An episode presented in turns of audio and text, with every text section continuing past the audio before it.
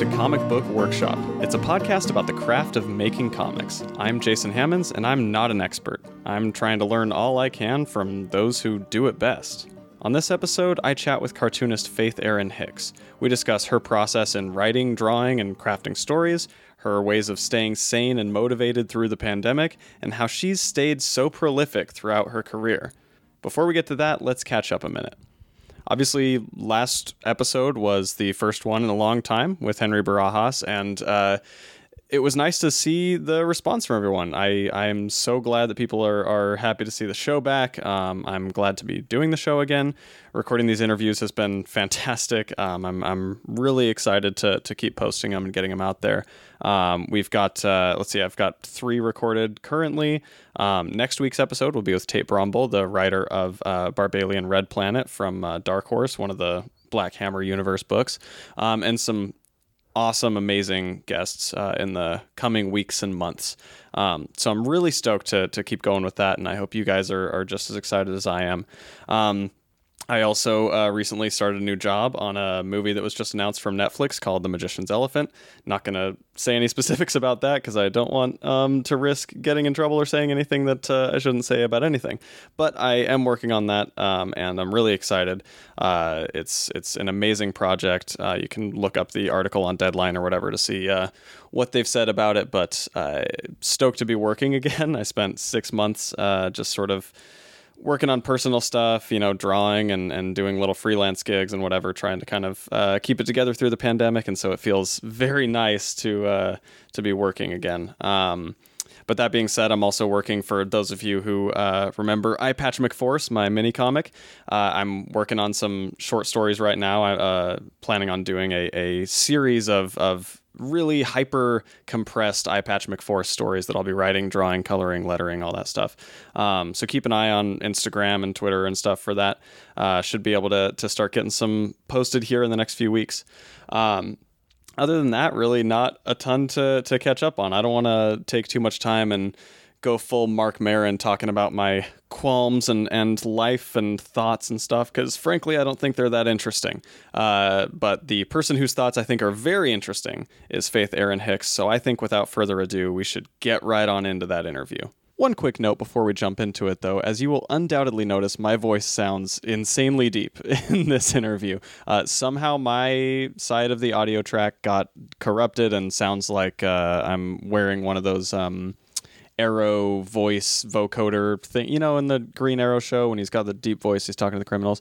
It sounds like that. Uh, for some reason, that happened, and because of the way we had to record this episode, I can't isolate my track and try and fix my dialogue without screwing up Faith's dialogue. So I figured if one of the two of us was uh, a little harder to hear. It should be me rather than her, since uh, you know she's got the more uh, uh, uh insightful and interesting things to hear. Um, nothing is like unhearable. It'll probably just be a bit jarring that I sound uh, you know one of those criminals on the other side of the phone trying to divulge secrets without being identified or whatever.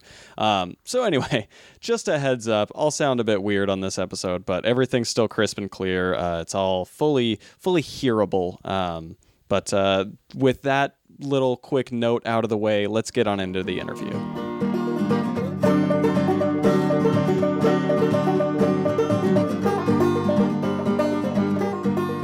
Welcome back to Comic Book Workshop, everybody. I am here with one of the most versatile creators in the comics industry. She is the creator of books including One Year at Ellsmere and the Divided Earth series, as well as the artist of graphic novels such as Pumpkinheads and Nothing Can Possibly Go Wrong, the writer of comics like the Avatar series, and the writer of the novel Comics Will Break Your Heart. She is Faith Erin Hicks. Welcome to the show, Faith. Yay! Thanks for having me. that, so in that intro, it's very clear that you have uh, quite a few talents and seemingly a knack for developing uh, uh, new skills or finding new challenges. Is that something that's conscious for you, or just something that's sort of happened? Um.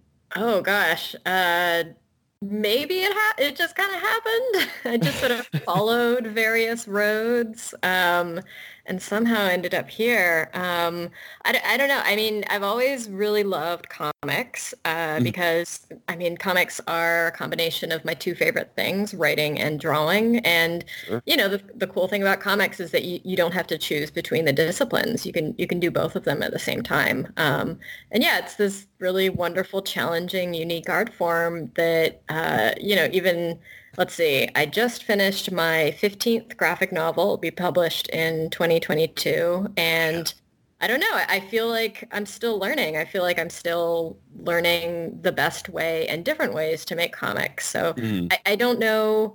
My, my background is in art. I, I went to to college for animation and I, I, never thought making comics would be my job. It, it seems a little impossible.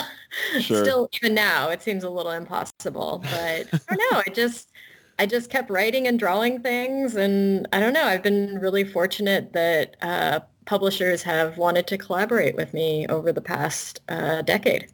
I mean, it's it's truly incredible. Like you just said, you, th- that your fifteenth graphic novel, yeah. and that's in uh. like what 19 or so years of, of doing graphic novels or i mean i guess because no, you did less. demonology less yeah. than that man i mean i guess i was counting the webcomic days but oh okay yeah i mean i so that was how i got started i, I was doing web comics way back in the the dark ages of the internet i i, I literally started when i was in school in 1999 uh-huh. um, and then when i graduated college in 2004 um, the, my very first web comic, which was basically this this Buffy the Vampire Slayer ripoff comic called Demonology 101. Um, mm. it was over 700 pages long, and you know I'd basically spent five years of my life writing and drawing this comic. Um, and then you know when I finished it, I was like, well, that's it. That's that's all the comics I'm gonna make. You know, I'm gonna go off and be an animator. Um, and that didn't exactly work out for me. Um, I worked in the animation industry for a few years, but then sure. uh, yeah, somehow managed to sort of climb my way into comics and now this is what I do. Um, so my first book was actually published in 2007. So okay. it's been 13 Man. Yeah. 13 years with 15 graphic novels. That is clearly yeah. someone who doesn't know how to uh, not work. yeah, I, I, mean, I guess. I don't know. Um, I, I've just been, it's always exciting, you know, when you get a new sure. job or you know you have a new idea and your publisher actually wants to publish it so you know i just feel like i've been really fortunate that the work has always been there and i've just been able to keep going well and i mean you know some some eisner awards along the way among other yeah. accolades it seems to be working out for you uh, i'm curious with, with a couple of those those uh, things there that you touched on first you know making a comic that is 700 plus pages over the course of five years mm-hmm. uh, there's going to be a lot of lessons in there. You know, I mean, anyone that I oh, know oh, yeah. who's had, you know, similar uh, adventures in webcomic making uh, has has ended a very different artist and writer than when they began. Uh, what do you feel like your biggest sort of like lessons were on Demonology 101? Obviously, they were many and varied, but are there any that you think of during that time that, that were really the keys to your growth? Oh, yeah, uh, definitely sitting down and actually planning out the story ahead of time instead of just diving in and you know starting to draw the comic and being like hey i'll figure it out as i go along like that was that's a very big lesson and you know now as a published author of course you know if i'm working with a publisher they want to see everything up front like they want to see a story outline and then a script sure. um, so all of that story stuff is done before I sit and draw. And I, I, feel like the work is is much, much better, of course. Mm-hmm. Um, but yeah, with Demonology 101, I was I was just winging it. Like I had no idea where the plot would end up, and sure. and I mean, you know, if you're doing web comics and you're doing it for free, like I was doing, it's like I just feel like you should do whatever you want. You know, like sure. you're not working with a publisher, no one is paying you. Just I don't know, tell the story you got in your heart. You know, make it fun. Yeah.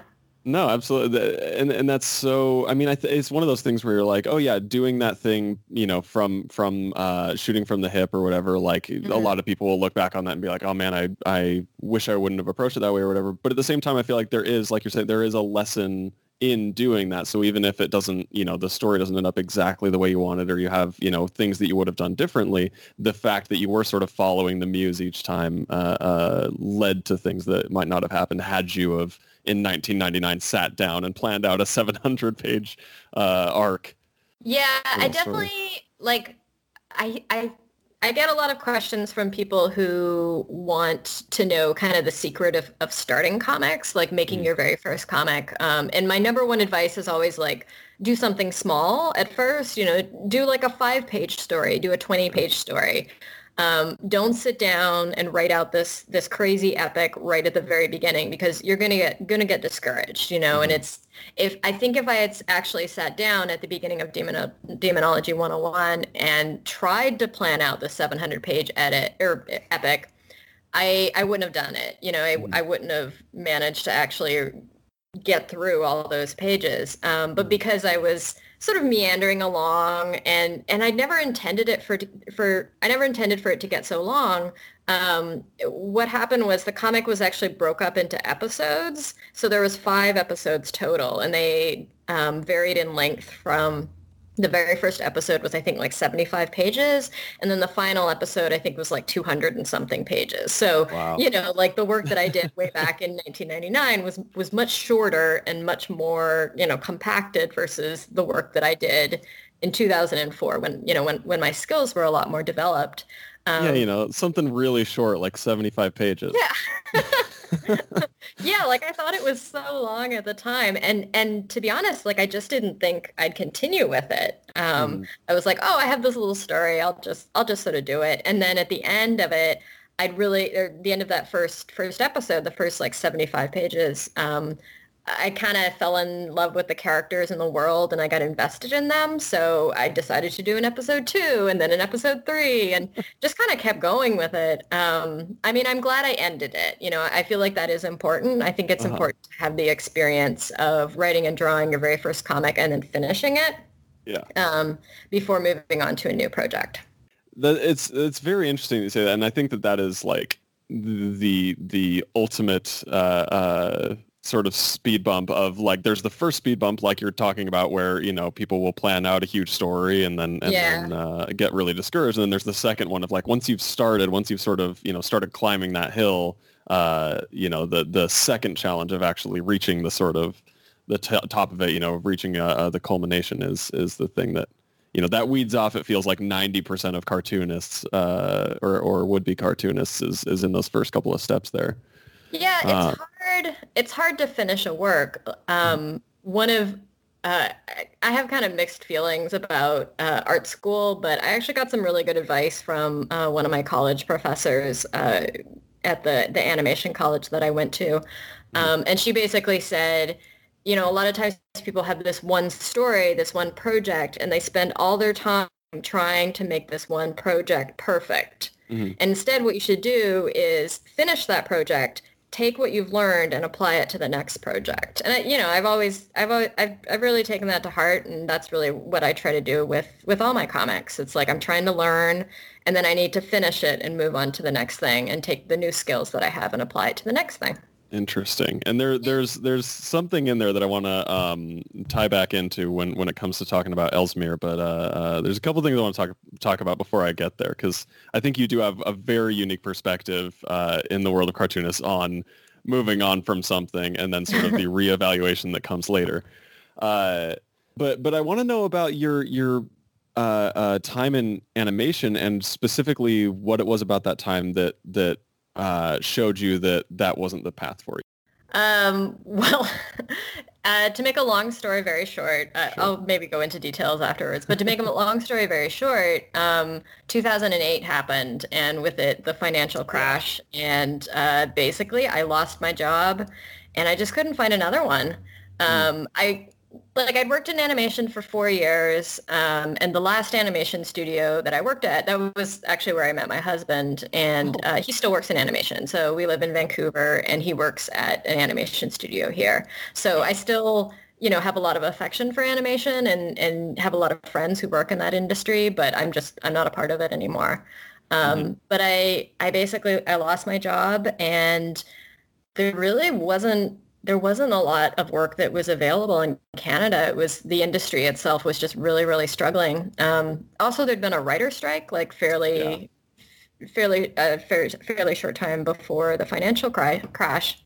Mm-hmm. So it just felt like this horrible like one-two punch. Um, and I got a uh, contract with my publisher First Second Books, who I've you know had a relationship with for yeah. over a decade now, and they basically offered me enough money to live on for like six months and to draw this uh, this script that they had called Brain Camp. So that was basically Brain Camp is um, it's kind of this teen horror horror graphic novel.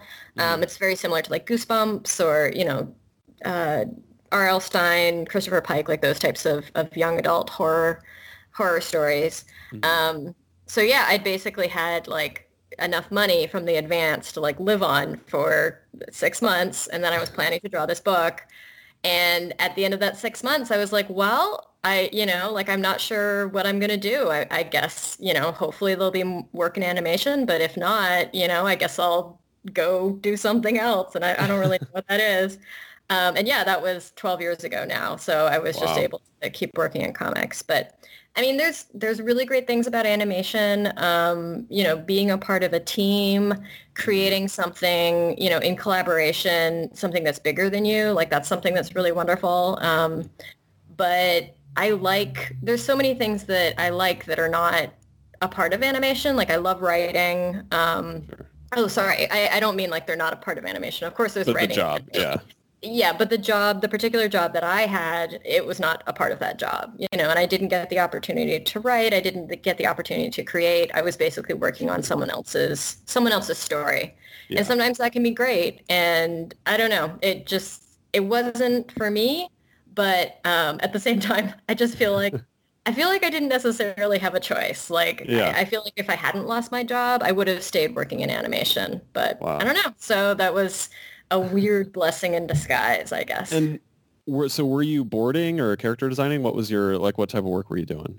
Uh, I was actually doing backgrounds. Okay. Um, wow. Designing and painting. Um, yeah, I actually really enjoyed that. That was really fun. Um, but yeah, just the quality of the shows was not great, to be honest. Sure. I, I, understand. Uh, yeah so so and that's kind of interesting because it is so often you know the the people who jump from animation to comics i feel like character design and, and boards are the two places where where they will often come from yeah. um but it's it, it makes sense to me actually that that your uh, that your animation job was in backgrounds only because I feel like you are one of the few cartoonists who really makes a meal out of their environments. Oh, thank uh, you like it's i mean especially you know i, I think that uh, the divided earth series is, is a prime example of this where there are these amazing uh, you know and really like perspective wise are very sound and uh, you know just like very detailed environments. Uh, do you feel like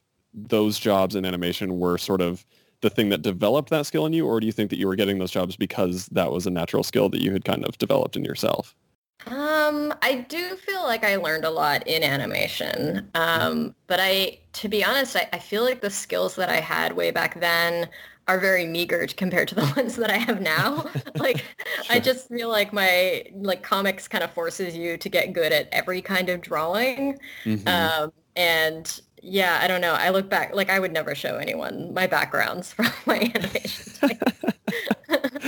they're just, uh, they're not great.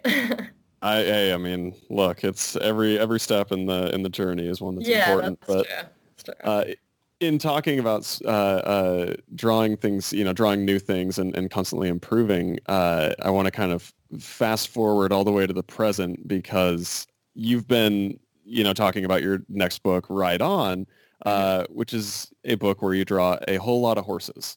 Uh, and I did not realize uh, until I saw it, like you put up a tweet or something a, a, few days ago that you had decided to redraw a whole lot of the, the horses that you had done early on in the book after finishing the pencils for, for the entire book.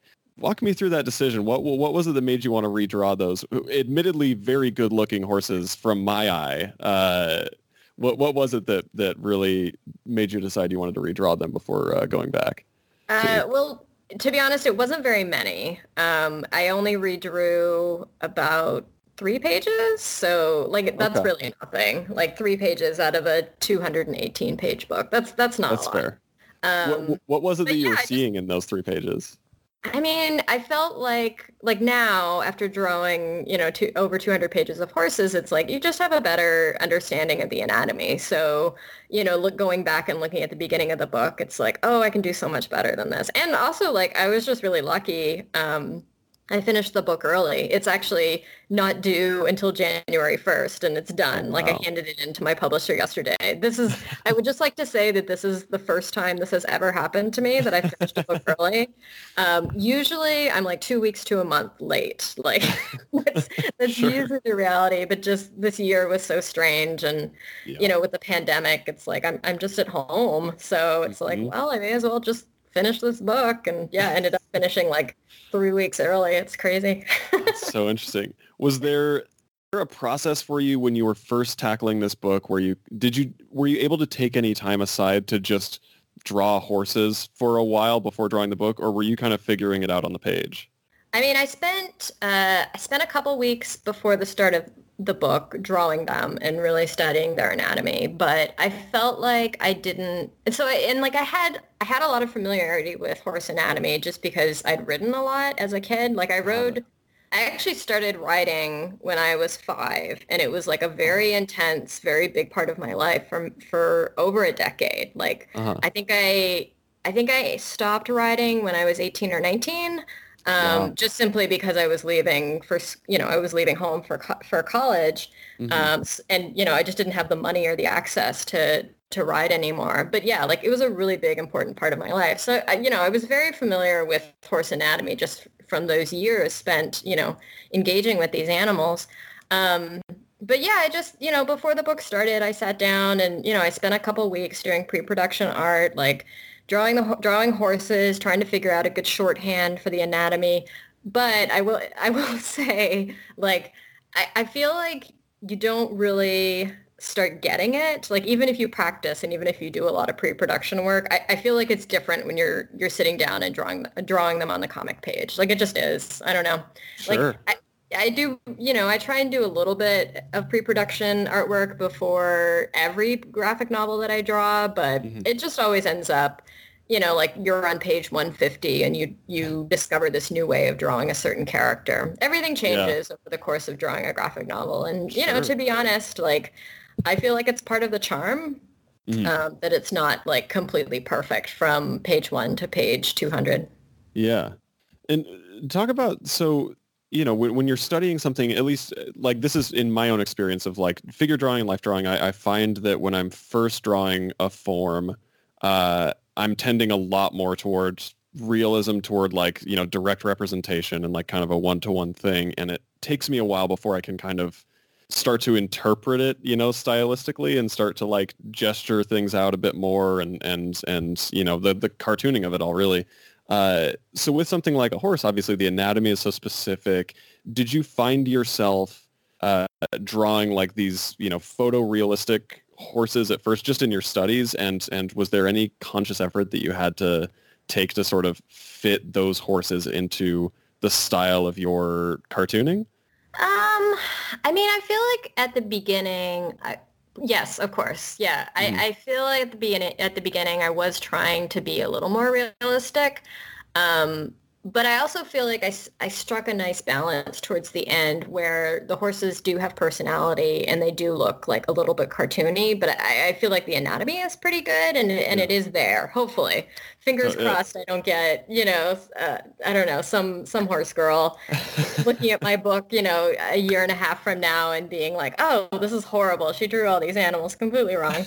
Uh, I mean, like, that's the thing. Like, um, you know, I'm I'm a horse person. I'm I'm someone who is familiar with these animals. So, you know, if I see them drawn, if I see them in a comic book, I, I can be a little nitpicky. And I'm like, oh, this artist, they didn't know how, you know, they don't know how how this works and that kind of thing. And I shouldn't sure. I shouldn't be that judgmental. So, you know, like that's always the voice ringing in my head as I as I drew this book.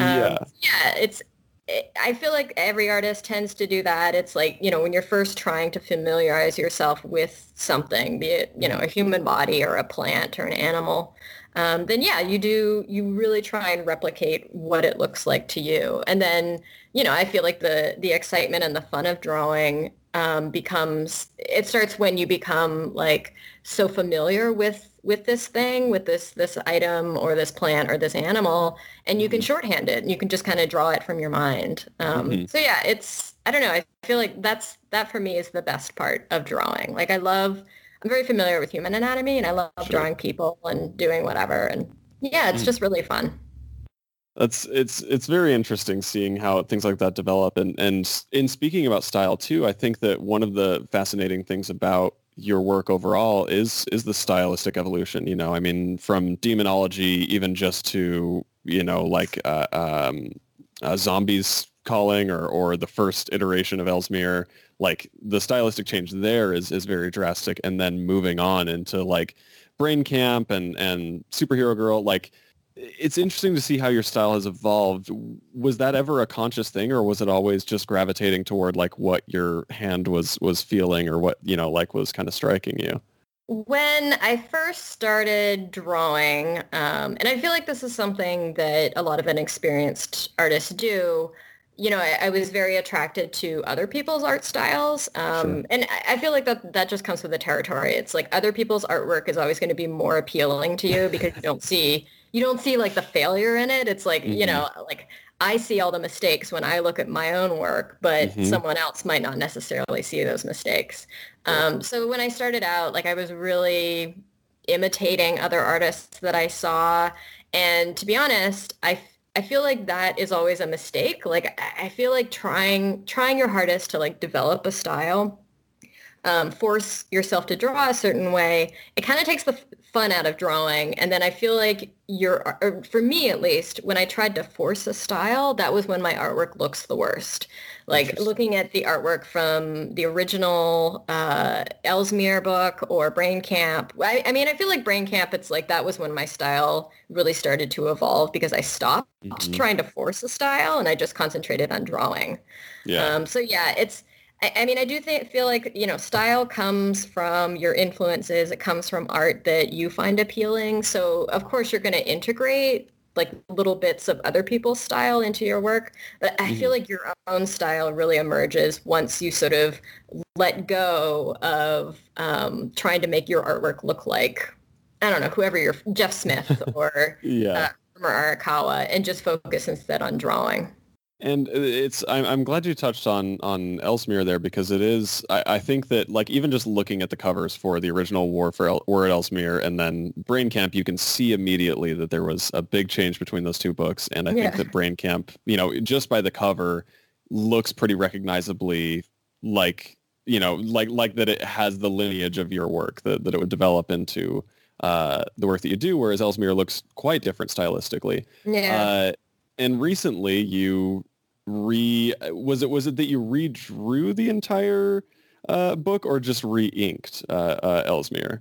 I re-inked it, but as I was uh, re-inking the book, you know, there was certain elements of the artwork that, of course, I was not satisfied with. so, you know, like this is this is the great thing about digital art is like it's so much easier to like tweak things. And I have, you know, I, I draw, I pencil my comics on a on a Cintiq.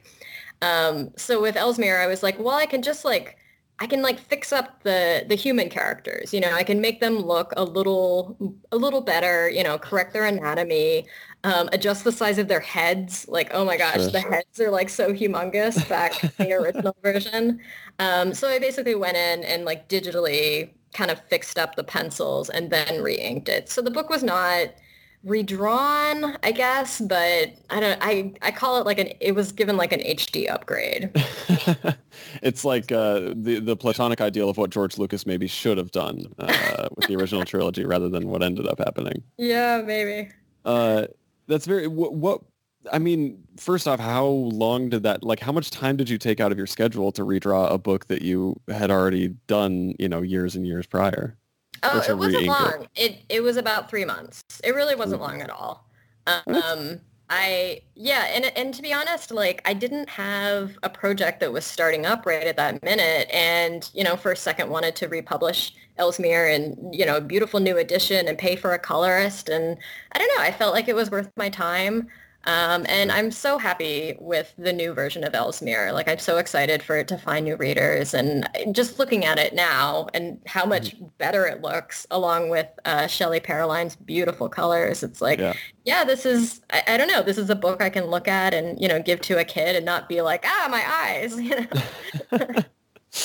That's good. It's it's such an interesting thing. It's just so rare. I think that for for a few reasons in comics, I think one of the big reasons is that it's rare that anyone is is able to sort of have the time to set aside to do something like that. But it's also mm-hmm. rare, I think, that you know a readership has the interest. You know that that there is sort of an audience there for something like that. Um, and so it's such it's such an interesting thing. I don't know. I mean, I feel like uh, the thing about Ellsmere is if it had come out and you know, had like this whole other publishing life, I, I, probably would have felt differently about it. Like I don't feel, I don't feel the urge to touch up or redo any of my other older work. But Ellsmere came out in 2008, you know, before before Smile, you know, Smile mm-hmm. by Raina Telgemeier, which yeah. was, you know, this middle grade realistic fiction graphic novel that really revolutionized the industry and Absolutely. proved to publishers that um, young girls were very desperate for comics and, you know, desperate to read about lives similar to theirs. Mm-hmm. Um, so, you know, when Ellsmere came out, it was published by SLG Publishing. It had a print run of like 2,000 copies. And so I, I felt like it never really got its chance in the market. Mm. But now it's like I'm I'm more of a known quantity. You know, I've had I've had some wonderful success with with middle grade graphic novels and yeah. it just felt like this way, you know, putting it out in this new edition, it's like this is actually the way it's meant to come out. Mm-hmm. Um, so yeah, I was just I was just really appreciative that it, it actually got this second chance because yeah, it just it felt like it kind of came out. It it felt like the first edition came out at the wrong time for sure. Sure, no, that totally makes sense. That's yeah. it's fascinating to hear that. Uh, so you you talked about you know learning the lesson of planning out your stories and, and sort of doing the work ahead of time to kind of you know figure out uh, uh, where the road's going and what you're doing. How how tightly do you plan things out for yourself? I mean, do you write like a full script uh, uh, for drawing, or do you give yourself like a pretty, you know, thorough outline and then sort of, you know, beat out your pages from there?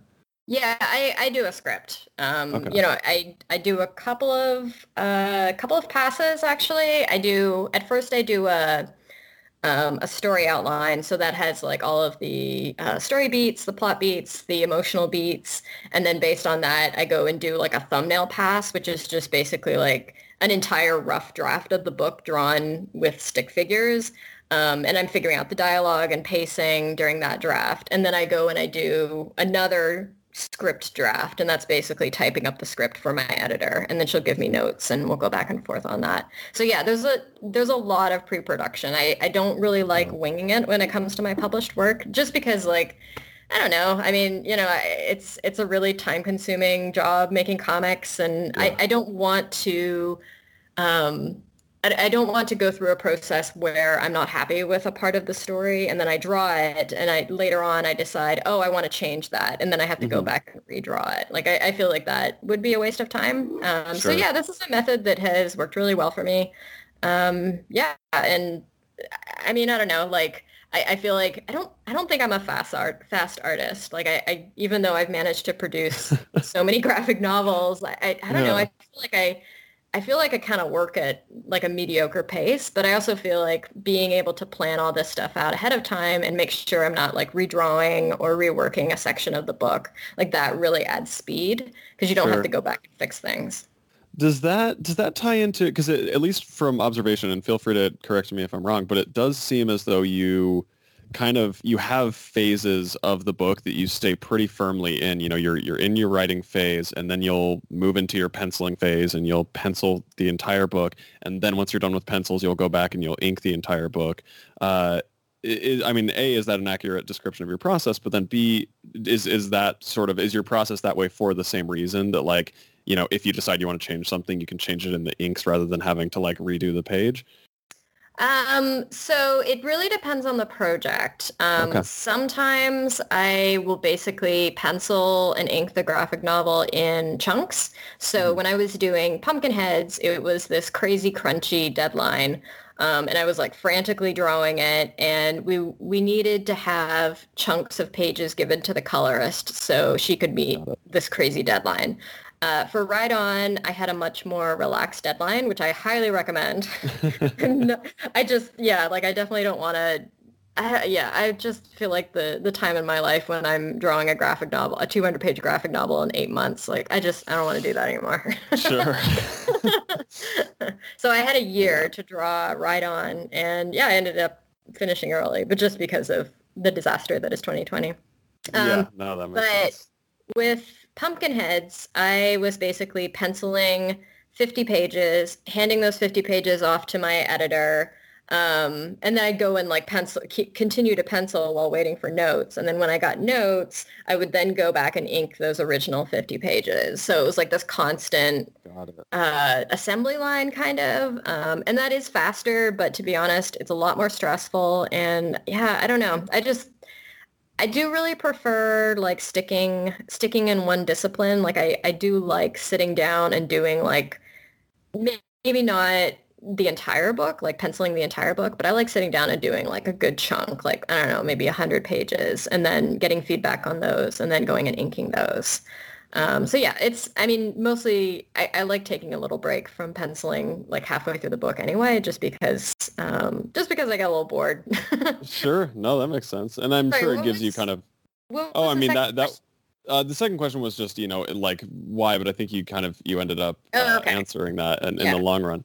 Uh, but and I'm I'm sure that like you know approaching it that way where you kind of get to do yeah like you know half the pencils of the book or whatever or a giant chunk of them and then sort of go back and and you know work on the other aspects of it. I'm sure that does also in addition to giving you you know chance to not be bored it probably also gives you the opportunity to kind of like reevaluate a couple things. You know obviously if there's a horse that you want to redraw a little bit or, or whatever uh you know so that you can keep things you know consistent or if there's a thing that you know i mean a thing that happens with me and and i feel like you've touched on this too yeah like you you get a few pages into drawing something and you realize okay like this character's eyes don't actually look the way that i drew them at first. Like i realized that the way that i like better that for their eyes to be is like this or like the little details like that that then you can sort of be like okay now i don't have to draw 300 pages of this character with the eyes that i don't like. I can you know like whatever that is that, that you have the ability to sort of reevaluate before diving back into the next chunk of pencils. Yeah, yeah, exactly. It's yeah, I mean, I feel like at this stage, um, I figured out a fairly effective way to work, which, you know, I feel like makes up for the fact that I'm I'm not actually a fast artist. I'm maybe just more effective than um, other artists who are probably faster.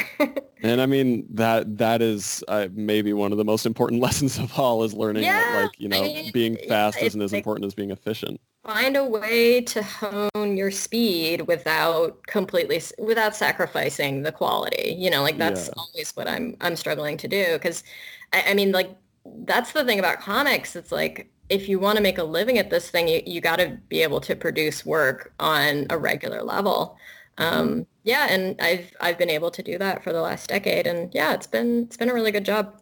So in in in talking about that, the sort of the discipline and the the you know keeping your your process and and schedule and all that, what what does your day typically look like? It from what I'm sensing, it seems like you have some semblance of a pretty organized structure to your day, even if it's you know not like a specific time. It sounds like you kind of set aside a pretty uh, uh, set window for yourself, or what what does your day look like typically?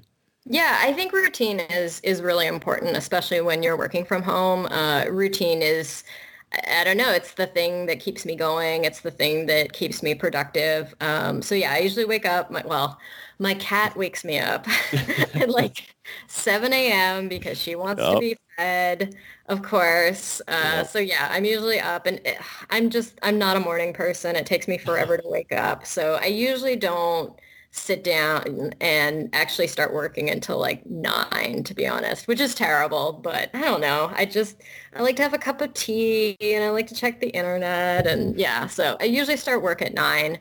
Um, and then I work until about 11.30. And then I take a break for exercise and for lunch. So I try and work out. I mean, I feel like it's, it's you know, it's it's keeping your body healthy because like, you know, drawing comics is a very sedate, but it's also very physical, like, you know, just being in that mm-hmm. chair for hours and hours and like forcing your your arm to work. So yeah, yeah I do feel like it's it's really important to have an exercise routine. So yeah, I take you, a break. Oh, do you sorry. feel like with that? Oh no, you're totally fine. I'm I'm interested with the exercise. Obviously, like you talk about, there's a benefit, you know, physically where maybe mm. you're less likely to throw out your back or strain your arm or whatever. But is it something that you feel like for you clears you up mentally at all, oh, yeah. or is it yeah interesting? Yeah, like I, I'm definitely one of those people. I you know I need the endorphins. I like to I don't know, take a, just take a minute to spend some time with my body. And I, I don't, I don't exercise for a very long time. It's usually like 30, 40 minutes. And mm. I, I used to go to the gym, but of course, you know, now we're in lockdown. So I started using this website called Fitness Blender that has like little fitness videos and it's great. It's been, it's been so great to use during the pandemic. I'm honestly um, writing that down right now. We, yeah, my girlfriend and I have like I, gone on the random YouTube it. channels. Yeah, I highly recommend it. They have a ton of free videos and, um, and then you can like pay if you want like a, a schedule and things like that. So yeah, mm. highly recommend it. Um, so yeah, then I get lunch or shower and get lunch. So I'm like, I'm always like a little nervous if I'm expecting like a package delivery. it's sure. It's like I don't I don't shower until like noon. yeah, I don't know. But I mean that's just the routine that works for me. So sure. yeah, I shower and eat lunch and then I'm usually back to work. Um, I try, I try and get back to work before one, but you know, sometimes it's like a little later. And then yeah, I work until six, and you know, just that's usually when I'm the, the most productive. That five hours in the afternoon, sure, um, and then I stop and cook supper for me and my husband. And if if I need to do more work, then I will go back and work in the evening. But with this book in particular, I didn't have to do that very much. Like I feel like there was only maybe a couple weeks where I wasn't meeting my quota and I just I needed to work in the evenings. Um, and then then I take the weekend off. Um, and yeah, it's a routine that works really well for me. Um, just yeah, I, I just I you know like when I was younger and I first tried to work in comics or first started working on comics and after I'd lost my job I would like stay up all hours and just like try and work all the time and I, I feel like having your time off so having your weekends off having your evenings free like that is very important of course mm-hmm. you know deadlines can be crunchy and of course you know there are times where I've worked weekends and plenty of times where I've worked evenings but yeah I just the routine is it's it's straightforward it's simple sometimes I get really bored of it and it drives me crazy, but it is it is really what helps me get these books done. No, that's really interesting. I mean, it, it, it seems like that's a, I mean, not to say that anything's burnout proof, but like it does seem like uh, uh, a, a way of disciplining yourself so that you're not putting yeah. yourself in danger of like looking at an insurmountable you know hill that you can't climb or like not getting enough sleep to to sustainably tackle the work every day or um, it's very interesting. Eh, you know, it's it's. I think that people talk a lot about discipline, and they'll apply it to you know making sure you're you're staying at the desk and drawing the pages. You know, like a lot of that sort of like bootstrappy discipline. But I don't think they apply it enough to like being disciplined enough to keep your schedule consistent. yeah, and I, I feel like that is one of the most important things about comics. It's not a sprint, it's a marathon, you know, yeah. just sitting down five days a week and making sure that you put at that eight hour day in, like that is the most important part of it. I really feel. Mm-hmm. Um, when earlier in my career, I did work Sundays, and this is actually the first year where I did not work Sundays, and that mm. has actually been a huge relief. Um, I didn't wow. realize how how tired I was until I started taking like the entire weekend off, and it's like, oh my gosh, I actually have time to like uh like relax on the couch on Sunday and like you know do do the dishes and the apartment's so much cleaner. sure, yeah, so, totally. Yeah, yeah, I mean, yeah, I it's I definitely did a lot more crunch on books like Nameless City, like that book um or that trilogy. Yeah. Um, I yeah, I, I it's not that I regret it, but I recognize now it was not good for me. It was not healthy. So, you know, I'm glad to be able to step back from that and, you know, have have a much healthier schedule with Ride On. Sure. That that makes total sense. And I'm I'm curious because Ride On obviously is a book that you know so much of it was was done during lockdown. Mm. Uh, how and, and you talked about you know having more time and and you know kind of like keeping your schedule more consistently, but but outside of that, like just mentally or or you know whatever, how did quarantine affect you creatively? Was uh, were there any changes that you found you had to make to sort of keep things going, or was it kind of an easy transition because you were already at home? Like, what what was that sort of coping process like at the beginning? I have noticed that I, for I mean, I, I feel like it's unfortunate because you know I do really love drawing and hopefully hopefully my feelings of affection towards drawing will come back. But I feel like the the lockdown and the pandemic really killed my desire to draw anything that was not work. Um, I was just I had every bit of my every ounce of my creative energy had to go to the book had to go to Ride On um, mm-hmm. because I felt like otherwise I just wouldn't make it. You know I, I just felt like I would lose lose something. I, I don't know. Mm-hmm. I, it was a little bit scary. I've, I've never lost motivation in the middle of a graphic novel, but yeah, the pandemic's hard. Like, even though I'm someone who works from home and on that level, that did not change. Mm-hmm. But, you know, on the weekends, working from home, it's like the weekends used to be my, my time to go out and, you know, see people. And that, that is very important. If you work from home, you know, it is very important to go out and to socialize. And all of a sudden I couldn't do that anymore.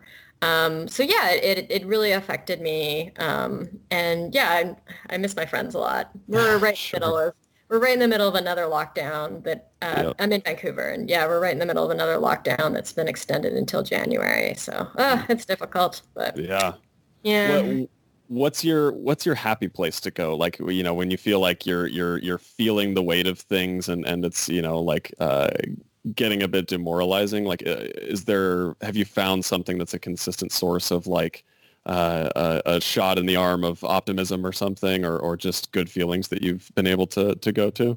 This is going to sound kind of hilarious, but I got really into playing The Witcher 3. Amazing. and it's like that game is not cheerful, you know, like that game is not this happy, fun, you know, candy candy coated no, game. Grim. yeah, it's not a not a great world uh, in that. No, uh... no, but I don't know. I just got so like I I'd watched the TV show and I really enjoyed it, and then I sure. started reading the books, and I don't know. Everyone just kept telling me, "Oh, the game is amazing. The game is you know the real prize," and I'm a like I'm terrible at games. I hate fighting. You know, I just I'm I'm just bad at it. And so I played it on easy, and uh, it was it was lovely. Like because you know it was locked down and we couldn't go anywhere, and I was just like, I'm gonna spend the entire weekend on the couch, you know, following Geralt and his adventures. And yeah, I don't know. It was just it was the thing that I needed to get through this year. So sure, yeah, yeah. love that Witcher. everyone has to find it, and you know, it's uh, it's not always going to be a, a, an obvious choice for, yeah, for what to find yeah. happiness in, but it's it, whatever works. Yeah. It, it made no sense, and it's it just it's really not the kind of game that I'm normally attracted to, but I don't know. It just it took over my life, like absolutely. I That's put amazing. 200 hours into it. Like, oh my gosh, 200 hours. Hey, uh, Look, I, I, I think you're you're you're at a point where you can uh, you know take solace in in the fact that like you can spend 200 hours on something and not have to feel like you're falling behind or that you know like the world's going to end or whatever. Like you've yeah. you've accomplished enough that you've you've earned the right i think mentally to to give yourself 200 hours to play a game well, especially this year. Like, I, mm-hmm. I don't think I would have picked it up if we weren't in the middle of a pandemic and, you know, sure. constantly in lockdown. Um, but yeah, I was just like, well, you know, I got to stay home. So let me try this video game out. And it cost me $20. Oh my gosh. Oh, I can't believe it. I can't believe how cheap it was. So yeah, 200 hours of entertainment for 20 bucks.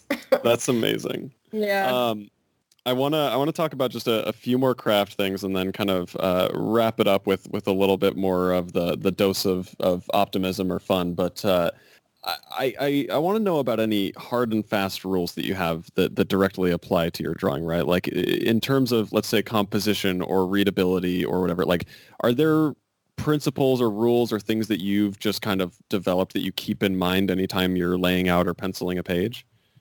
Um, I definitely try to keep the action flowing to the right, uh, or sure. flowing, sorry, flowing left to right, because, yeah. you know, of course, that is the way we read as English speakers. Um, yeah, it's it's a very simple, subtle thing. Um, and I've heard comments from other cartoonists that this is something they they could just completely ignore, but it really works for me. Um, yeah. It kind of keeps, I feel like it keeps the flow of the book going. Mm-hmm. Um, mm-hmm. And yeah, it's just, yeah, it's something, I feel like it's one of those invisible things where you don't realize it's actually something like a, a feeling kind of guiding you through the book. But yeah, it works really well for me. That's it's it's interesting that you bring that up uh, and the sort of the fact of of not realizing it because it was always anytime I would like draw a page which like you know the only things I've really drawn comics wise are just mini comics but I've done a lot more coloring than I have drawing and one of the coloring gigs that I've I've done I noticed you know after like always having that rule of just like oh yeah left to right left to right mm. uh, I had I colored a book that was very much breaking that momentum pretty constantly you know like uh, there were a lot of pages where things were going you know right to left you know and like uh you know bottom to top and like you know a lot of things oh, that were just strange hmm. it was very odd where like and not like paneling bottom to top but just like the, the the momentum was sort of pushing your eye back in the opposite direction of what you thought and i had never seen directly how much that will affect your reading experience of a book yeah. until like working on those pages and being like oh i just want to like i want to flip this panel. Like I just want to, I want to reverse it. I want to mirror it so that that way the eye will like, yeah. you know, th- those little things that you just don't notice how much they will affect you until it's not done right, which then makes, you know, it's like, I, I feel like so much of comics is in that subtlety, like you're talking about the, yeah. the, the, page really turns, is. the, yeah. I mean, uh, uh, I definitely feel like, you know, the rules are, are there to be broken. You know, sure. if, you're someone who is uh, able to, you know, take this left to right rule and, you know, really turn it on its head, then, you know, I, I think that that would be an amazing accomplishment. Uh, mm. I just personally haven't found a way to actually sure. like, make it work for me.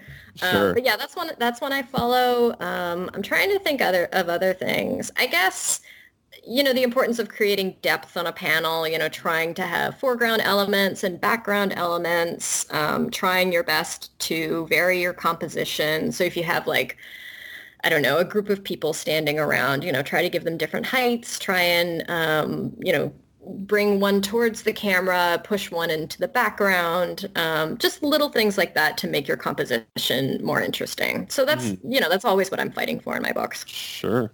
And I, I, I tend to notice, and, and you can tell me if I'm wrong, but by my eye, it does seem like you do a lot of, um, in terms of creating, you know, planes and depth, like it feels like you're pretty conscious of line weight when you're doing that. Yeah, I think so. Um, yeah, so of course, you know, a character who is closer to the camera or closer to the reader um, the lines, you know, I'll, I'll ink them a little heavier than a character who is farther away. I also, uh, I, I really enjoy inking with a brush. And sometimes mm-hmm. if you have like characters very far away in the distance, it, it's kind of impossible to ink them with a brush. And you know, yeah. the brush is just this, I don't know, wild creature that, you know, you have to mm-hmm. control. So I'll ink with uh, like a, a fine line marker. And then that gives it a much finer line than the brush. Yeah. I that is one thing that I still like. I am such a bad inker, and all I I try all sorts of different pens and brushes and stuff, and that's the thing I really can't get down is like using a brush or a brush pen and getting a nice consistent fine line. I'll go you know one limb, and then immediately I'm like splotching ink all over the figure, and I have to start over again. Finding the right tools is really important. Um, I I was not any kind of great inker either, mm-hmm. uh, but finding a a brush that worked for me was incredibly important. Um, you know, I, I, see some artists and it's like they can ink beautifully with even, I don't know, some, some busted little marker. Um, but I don't know. I just find that you know, there's this idea that tools do not make the artist. And, you know, of course, that's that's not true. That's that's true. It's like, you know, there is no such thing as a magic pencil that will make you an amazing artist. But I think finding the correct tools that work really well for you can mm-hmm. improve your art by leaps and bounds. And that, it was definitely the case for me do you do you grid your uh your panels out like do you do you do a full perspective grid and like you know stay cognizant of like the the height of your horizon line and, and things like that or do you tend to no. kind of uh, play it loose no. no i just wing it i mean if i if there's an establishing shot or um you know any any shots where uh characters are standing and you can like see their feet on the ground then yes mm. of course like i i will i will drop in a in a perspective grid and make sure everything looks kosher. But uh, I, I don't know. I, I find it's like sometimes it's just it's really unnecessary. You know, just as long as something feels right and feels correct and you know doesn't look completely wonky on the page, then you know it's usually sure. it usually works perfectly fine. And you, you've talked about penciling on your Cintiq. Are you do you use Photoshop or uh, Clip Studio? Do you have like a, a program that you kind of stick to for, for all your penciling, or have you kind of ventured around? Yeah, I so I guess technically it's it's now Clip Studio, but when I bought the program, it was called Manga Studio. So maybe they've ch- I think they've changed the name, but I, I, think the I think Clip Studio is slightly different. I'm not sure, but anyway, I have a copy of Manga Studio that is like five or six years old and it cost me i think i think 50 bucks when i bought it five years ago and it wow. is yeah it's amazing um, i bought some brushes for it from um, a website called Frenden oh. and brushes there yep. are great yeah those brushes so are do, incredible yeah they're really great um, so I do my penciling on the Cintiq with the Frenden brushes in mm. Manga Studio, and then I print out the pages on Bristol paper. Uh, and it's it's printed out like blue line because you know the idea with the blue line is that you don't have to worry about erasing because it's light enough that your scanner will not will not pick it up. And yeah. then yeah, ink on top of those those printouts, and then I have a finished page. Do you have a specific paper that you like when you're printing those out? Yeah, I like the Strathmore Bristol, and I like the mm. smooth surface. Um, so yeah, oh, and it's kind of a it's definitely you know the the Bristol paper is definitely the most expensive part of the process. Of yeah, no, it makes sense, especially I mean anytime. And it sounds like you you try to make your process one that that uh, allows for the least amount of you know paper trashing. Uh, but I'm sure there are those times where you'll get halfway through a page and then just have to start over or something. Occasionally, um, I don't know. That it doesn't happen that often, to be honest. That's pretty. I try fun. my best to avoid it, but yeah, it, I remember a couple pages with mm. Ride On and like a couple of pages at the beginning of the Nameless City trilogy. But yeah, sure, for the most part, I mean, oh, I mean, the nice thing is um, when you're working with dig- digital inks and traditional, or sorry, digital pencils, traditional inks. Mm-hmm. Um, if you're not happy with the traditional inks on the printout, you just print it out again and start again. Sure, that makes sense. Yeah. Um, now, writing prose is something that is so uncommon for a cartoonist. You know, obviously, like there there have been you know like pure comic book writers who don't draw that, that have dabbled in prose and you know all sorts of different but like it, it feels so rare to see someone who is so multi-talented delve into the world of prose uh, what was it that, that inspired you to to work on and or to write uh, uh, comics will break your heart oh thank you um so when I originally started developing the idea, I, I was thinking about it possibly being a graphic novel. Um, mm. And but I I'd started like doing some research and I mean not really research. I was just sort of like picking up nonfiction books here and there um, yeah.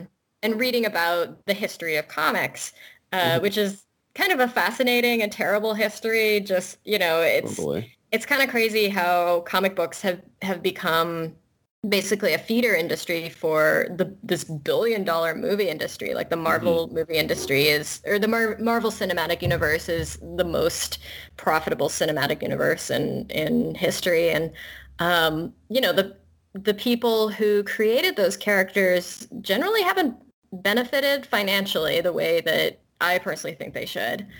Um, so yeah like that's that's it's kind of a sad history. And um, it really kind of tugged at my heart um, so I decided to write a, a write a prose novel kind of based on the history of that and then um, the history of, of comics and have it affect the relationship between these two teenagers who end up meeting.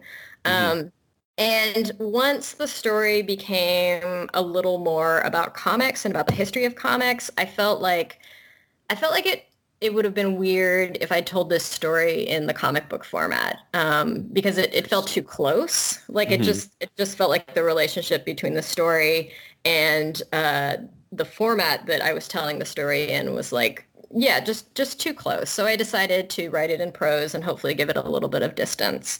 Mm-hmm. Um, and yeah, I I enjoyed the process of writing a novel, but to be honest, I like comics more. You know, like, sure like I I don't want to say I'll never write a novel ever again, but um, yeah, I don't know. Nothing nothing has come up in the two or three years. Or let's see, when was it published? Oh, it was actually published last year. So yeah, wow, wow. nothing is nothing new. No new uh, novel ideas have popped into my head. Sadly, just just I, comic I, ideas. In reading that book, it, there's a lot of Jack Kirby in that yeah. book. Yeah, uh, he was he was definitely uh, a huge inspiration. And sure. um, I mean, I don't want to speak for him or his heirs. And, you know, for all I know, they're perfectly happy with the payout that they got from Disney and, you know, they're, they've moved on with their life. And, but I don't know, there's a part of me that the artist part of me that's like, no, there should be a statue of him. You know, like he created, he, well, co-created um, implicitly brought to life like so much of this Marvel universe. And, you know, there should be like this giant solid gold statue of him in front of, you know, Marvel headquarters. Yep.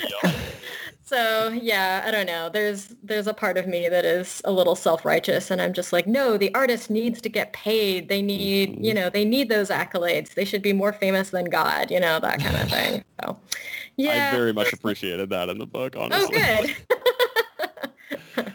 Um, the, the, so in in you know beginning to wrap up just a few more questions but i do want to touch on your writing for for other artists as well. Uh, obviously you've written quite a lot in the the avatar uh, the last airbender and and legend of korra sort of you know uh, universe. Yeah. Uh, what was your i mean what was your relationship to the cartoon you know before that opportunity came up? And and talk about how you sort of got your your uh, head into sort of the the you know mindset of writing those characters. Yeah i was just i was a huge fan. Um, it's my favorite animated show um, nameless city. The nameless city trilogy was very much inspired by it. Um, and I, i'd actually corresponded a little bit with bryan konietzko i'd met him and michael dimartino the creators of the show at comic-con one year and you know they were very nice and very welcoming um, and yeah, like they were familiar with my work as well. So when Gene Yang, who is the former writer, I took over from him on Avatar, when he decided to move on, he he had done um, five different stories set within the Avatar universe, uh, along in collaboration with the art team Gurihiru. Mm-hmm. Um, so he had decided to move on and they were looking for a replacement. So they approached me and yeah, I got the job. So yeah, I went from being just a giant fan to actually working on, you know, official comics from my favorite animated show. It was sure. amazing and terrifying. was there, what was your, you know, it's like, I mean, you find out that you get the job or, or, I mean, was there, I assume there was a pitch process involved uh, beforehand for kind of like what your ideas were to sort of do something with the universe, but I mean, how, how did you wrap your head around writing these very well established characters? What was your way in of like understanding the, the sort of the voice and the, the clarity there? Or was it something that you already kind of had from, from watching the show so much or knowing the show so well? Yeah, it was a challenge, um, especially at the beginning. Um, I was I was pretty scared, to be honest. I, I was really nervous about messing up this world. And also, like, Gene had done a really amazing job, and mm-hmm. um, it was, you know, huge shoes for me to fill. and you know like at the beginning it's like i'm i'm pitching brian and mike these ideas and pitching them story outlines and it didn't it did not go well like the first few times i pitched to them because like you know I, I just felt like i was i was so scared and so afraid of like messing up their world that i was really pitching them kind of these timid um terrible ideas you know? Uh, but the minute i kind of the minute I kind of got over that fear and was like, okay, you know, I'm a professional writer. I've been hired to do this job. You know, I need to stop like putting this show and these guys on a pedestal and just, you know, sit down and, and really do my best and bring like my own specificity to this world and this mm-hmm. property. Um, it started going a lot a lot better. so yeah, it was it was definitely a process, um, and I'm very proud of Imbalance. Imbalance is the trilogy that I did with Peter Wartman, um, and it deals a lot with uh, bender supremacy and you know this the consequences of a world where um, non-benders are on the rise. Um, yeah. So yeah, like I, I, feel like the the first season of Legend of Korra really inspired uh, Imbalance as well because like that was basically about the rise of non-benders and them really fighting back against mm-hmm. years of oppression by benders. Um, and then you know I felt like it would be appropriate you know, an, an, extra piece in the puzzle if we had basically a story focusing on, on bender supremacists and benders trying to like wipe out non-benders. Um, so yeah, you see the consequences of that later on in Korra. It's it is very excellent. I haven't read the entire Thanks. run yet, but everything that I've read has been so good so far. I, I love this world and characters. and it was a big influence on me, and it's it's such a it's a really interesting lens to to look at all this stuff through, and it's um, it fits so well in with the tone. Uh, yeah, anyone who likes those cartoons should read that book. Yes, absolutely. Um, talk about writing. I mean, obviously, you know, you you have such a like really knowledgeable and, and developed brain for comics, but talk about writing for another artist. I mean, it, did you find yourself in in doing that? Did you find yourself uh, uh, maybe getting a little overbearing or maybe like taking you know too much space back? Like what was your kind of um, hurdle with with writing for another artist to interpret and draw? I actually had the opposite reaction. Um, you know i'm an artist and i i felt i i mean i haven't worked with I haven't really haven't worked with very many writers who are overbearing. For the most mm-hmm. part, the writers that I've worked with have been people who have been, you know, willing to collaborate and willing to listen to me when when I have opinions. Um, but yeah, my, my response was, you know, I wanted to be, I wanted to give Peter, Peter Wartman, who's my collaborator on Avatar, I wanted to give him as much space to interpret the scripts, to interpret the visuals as he could. Um, cause I mean, I think he's a great artist and I feel like, um, I feel like, I mean, not every artist is like this, but he was definitely someone who I felt like could could really rise to the occasion. Um, mm-hmm. But yeah, I wanted to basically give him as much room as possible to to work his magic. So I don't know. And, you know, I'm the sort of person where it's like I, I like being easy to work with. You know, I, I really want to be a good collaborator and I want to be easygoing. So yeah, mm-hmm. I don't know. I mean, it was pretty like once we got the script and Peter started drawing, it was it was really smooth sailing. Like uh, he's, he's a great collaborator. Yeah do you do you apply any sort of like formalistic uh, rules to your your scripts in terms of like how long your panel descriptions are or how long your script pages like are there any things that you sort of are keeping in mind uh, as you're writing um the only thing so uh, the scripts for dark horse for their avatar um, comics they do have a strict page limit so every mm-hmm. script is oh man i can never remember if it's 72 or 71 pages i always have to go and check but yeah, so it's like I have to hit, I have to hit that. Um, and then, you know, like generally because the books are published in a smaller format, like I try not to do more than five panels a page just to give Peter's artwork more room to breathe. Sure. Um, but it's usually only stuff like that that I'm I'm thinking about. Um, and those are, you know, I mean, it, with the exception of the page count, which is, you know, which is a, a rule. Mm. Everything else, it's just like it's all a window or right. like an yeah, yeah. like you, you, usually five paid five panels, but there might be pages here and there that have a sixth or a seventh. Yeah, I mean, I, I don't. Maybe there's like a seven page or seven panel page somewhere in there. sure. I feel like if if something had seven panels, I would try and break it up, like that makes uh, sense. Uh, move some panels around. But yeah, I like. um I really like four and five four to five panels per page on you know for the avatar format just because it is published at digest size. Sure. Are there what what's your like when you're writing for yourself what's your ideal uh like do you do you keep a, a similar thing in mind of like i want to try and keep a page at this number of panels or even word balloons or anything like that? Um it most yeah i just it mostly is just what feels right in the moment sure. and what i feel like will be the best way for Peter to bring the action or the emotion to life. Um, mm. Yeah. Oh, I meant so, I meant for your when you're writing like as opposed to when you're writing for Peter when you're writing for your own graphic novels. Are there do you have similar types of rules that might not be the same things, but like the things oh. that you sort of oh. keep in mind limitation wise? Oh, I'm trying to think.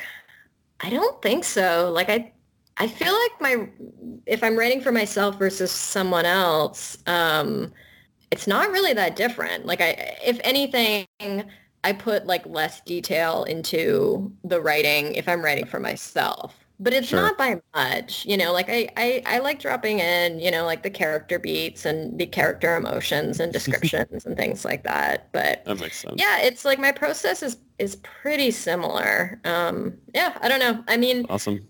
I felt like when I first started writing for other artists, I was like, oh, okay, well, this will be so much faster. Like I'll be able to write a script so much faster because, you know, mm-hmm. I won't have to think about the art part of the process, but I can't, for whatever reason, I can't disengage that part of my brain. like, I still, I still have to think about the art. Like I, I guess maybe yeah. I'm a visual person. So, you know, sure. like when I'm writing the script for Peter to draw, it's like I have pictures in my head for how it's going to going to look. And what Peter draws is usually something completely different, but it works really, really well. Um, and I'm never gonna I'm never gonna tell him to change it because you know it's his it's his job to interpret these words and to bring like his own specificity to the script. That makes perfect sense. Yeah. Um, last question here before just uh, a couple of fun ones, but did, did you find it in speaking about sort of these different ways of writing? Did you find it difficult to write when you're working on Comics Will Break Your Heart? Did you find it difficult to write for the reader as opposed to like for your own eyes or for a publisher or an artist? Um, for Comics Will Break Your Heart, um, I actually was writing it and not really thinking about publication. Like I, I was just kind of writing it for myself. Mm-hmm. um, mm-hmm. because I had a story that I wanted to tell, and you know, I hoped that it would be good enough to publish. And yeah, mm-hmm. it's great that it was. Um, super thrilled to have you know an actual published novel out there, along uh-huh. a, a, word book alongside all my my other books with pictures in them.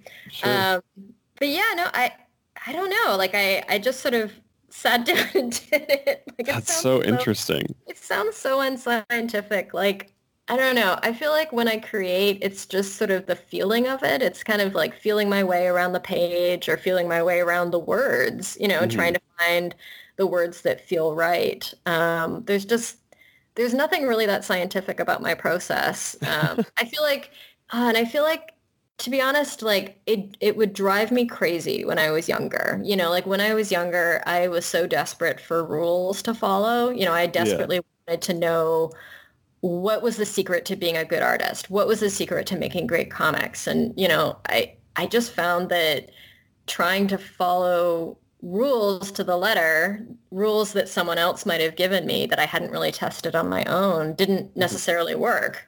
Um, what works for me is to just kind of dive in and muck around, and eventually I sort of find my way, find my way through the through the forest that makes um, sense. Yeah, I, it's. A, I mean, it's a great way to approach it. I just, it's for me. I, I don't like, know. To be honest, it feels a little. It's a little inefficient. I'll, I'll be honest. It, it is a little inefficient, but I feel like now that I have things figured out and I've kind of figured out who I am as an artist and like what uh-huh. works best for me, like now it's gravy. Now sure. it's like, yeah, you know, I can do this. I, I have confidence in me. But I, I will say it was many, many years of like wandering in the desert, like wishing I was different, you know, like wishing, wishing my brain works differently. But I don't know. I this is just this is how it works.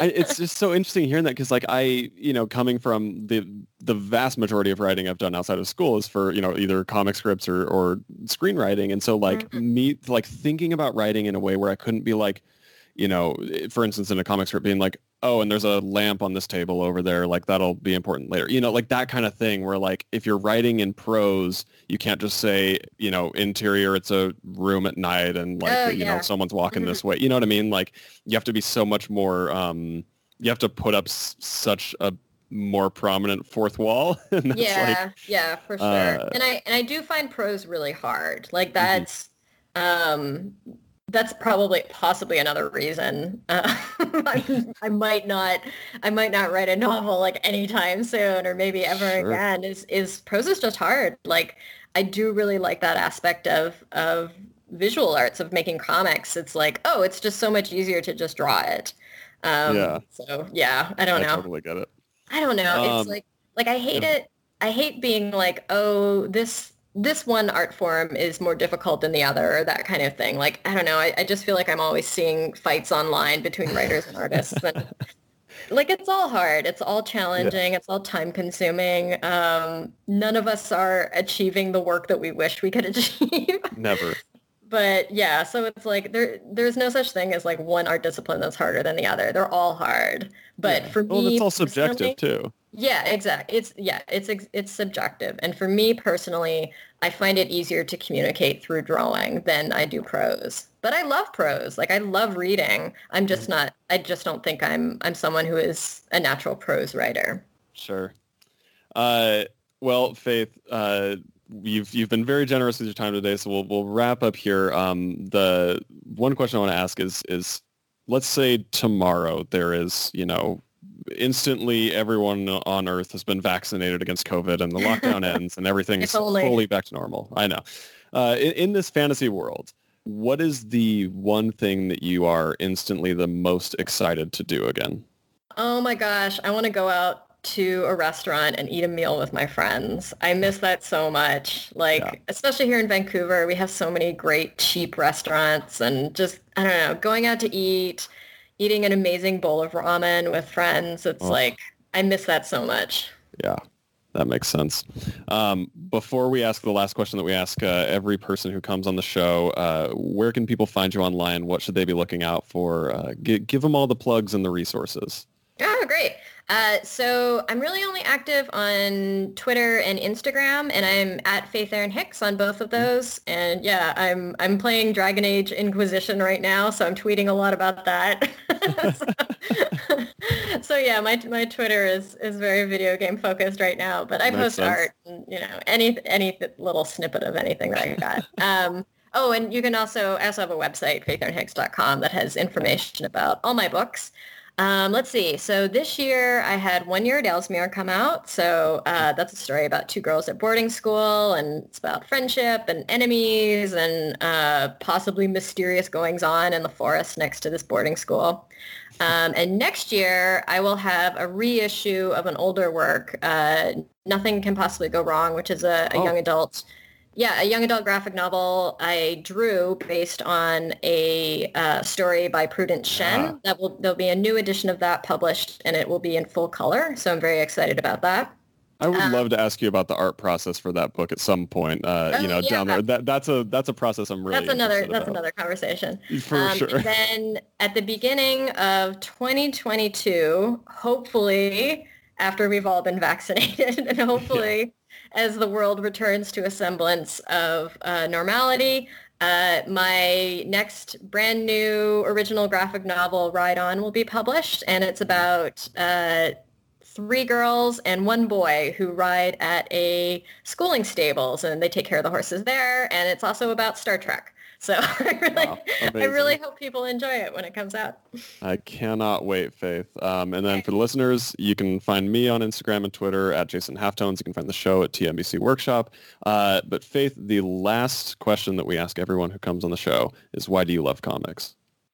Oh, why do I love comics? Oh my gosh. Comics are the best way to tell a story. They are beautiful and funny and heartbreaking. And they are, as I mentioned earlier, the combination of two of my favorite things in the world, art and writing.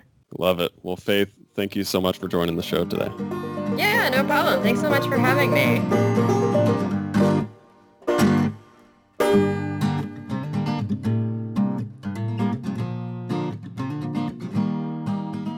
Thanks once again to Faith for joining the show. Follow her on Twitter and Instagram at Faith Erin Hicks, and make sure you keep your eye out for Ride On, her next book from First Second. It looks fantastic, and I will say those horses look absolutely incredible. Uh, go check out her social media feeds if you want to see any more peeks at uh, what she's been working on. Um, also, thanks to Sean Rosner for the music. Go follow Sean at Sean the Rosner on Instagram. Uh, he does some amazing stuff, and I absolutely love uh, the music that he uh, has allowed us to, to use for the show. Show. Um, and, and again, thanks all of you for listening. I've got some incredible guests lined up. Uh, next episode will be with Tate Brombal, the writer of Barbalien Red Planet, the Black Hammer book from Dark Horse Comics. Um, so make sure you follow TMBC Workshop on Instagram and Twitter to see what's coming. Uh, you can also follow me at Jason Halftones on Twitter and Instagram. That'll just be, you know, art uh, on Instagram mostly, my drawings and stuff like that, but also just random you know thoughts and musings and stuff about comics uh, on Twitter. Um, I would love to see what everyone out there is working on. Honestly, like one of my favorite things in doing this show is to see all of the incredible cartoonists and, and artists and writers who who listen to the show. Shouts out to all of you. I, I truly like the the listeners of the show are insanely talented, um, and I always love seeing uh, who out there is is listening and working on stuff. So please reach out, follow, you know, send me a message, whatever. Um, I I love seeing all the work, and it keeps me very inspired. Um, and if you like the show, please please drop a rating or review on whichever podcast app you use. Um, especially since the we've we've had this long break, it's been a minute since we've uh, had a, a, review or rating, um, and so I think if if we can get a few more of those coming in, then that'll kind of bring the show back up in the the hearts and minds of the podcast listeners out there searching for their their fix of of craft information. Um, so please throw those ratings and reviews out. Um, I'd love to read some more on the show here. Uh, anyone who who rates or reviews, I will give you a shout out on the show. Um, so plug your work in your review by all means. This, you know, be be selfish. Uh, we will we will help with all we can. Um, but once more, thank you for listening to the show, uh, and uh, keep on working.